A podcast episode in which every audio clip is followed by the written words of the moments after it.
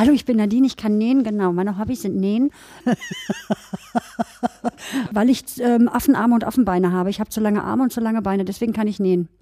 Das nennt man lösungsorientiert. Ich bin kein Jammertyp. Weißt du, wenn du den Arm so lang machst und da hast du noch so fünf Zentimeter, die da rausgucken von dem Arm, die wollen bedeckt Ich sein. kenne das. Gar nicht.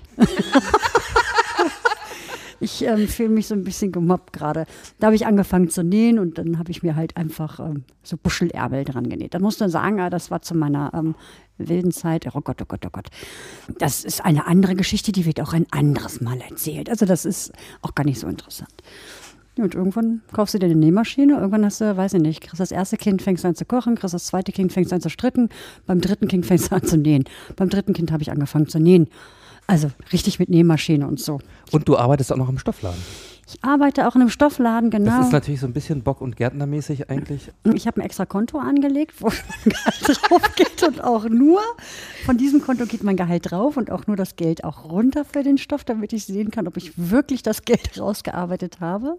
Also auch zum Thema Stoffsucht können wir noch eine Folge vielleicht nachschieben, wenn Interesse besteht. Machen Ja. wir auch nicht heute. Nein, das ist eine andere Geschichte und die wird ein anderes Mal erzählt. Da, da kann ich als Freundin mal einhaken. Also ich, sie heißt nicht umsonst Dopamin Nadine bei mir.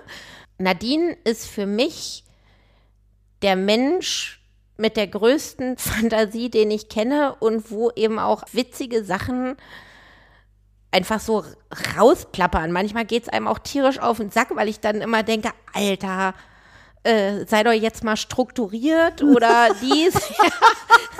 Ja, sicher. aber kann sie auch, ne? Aber im Endeffekt ist es wirklich so, dass es auch nichts gibt, worüber du dich mit Nadine nicht unterhalten kannst. Und das ist eben auch einer der für mich wertvollsten Erfahrungen oder deswegen ist sie auch für mich einer der wertvollsten Menschen. Reicht. Ne, wieso? Ist doch so.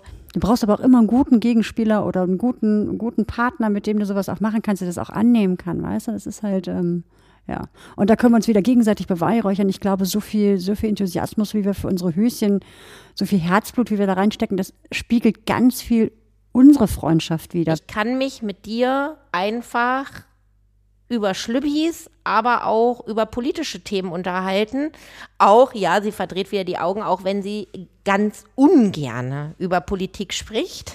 Also bei Höschen kann ich was bewegen, da kann ich eine Lösung bieten. In der Politik ist das was ganz anderes.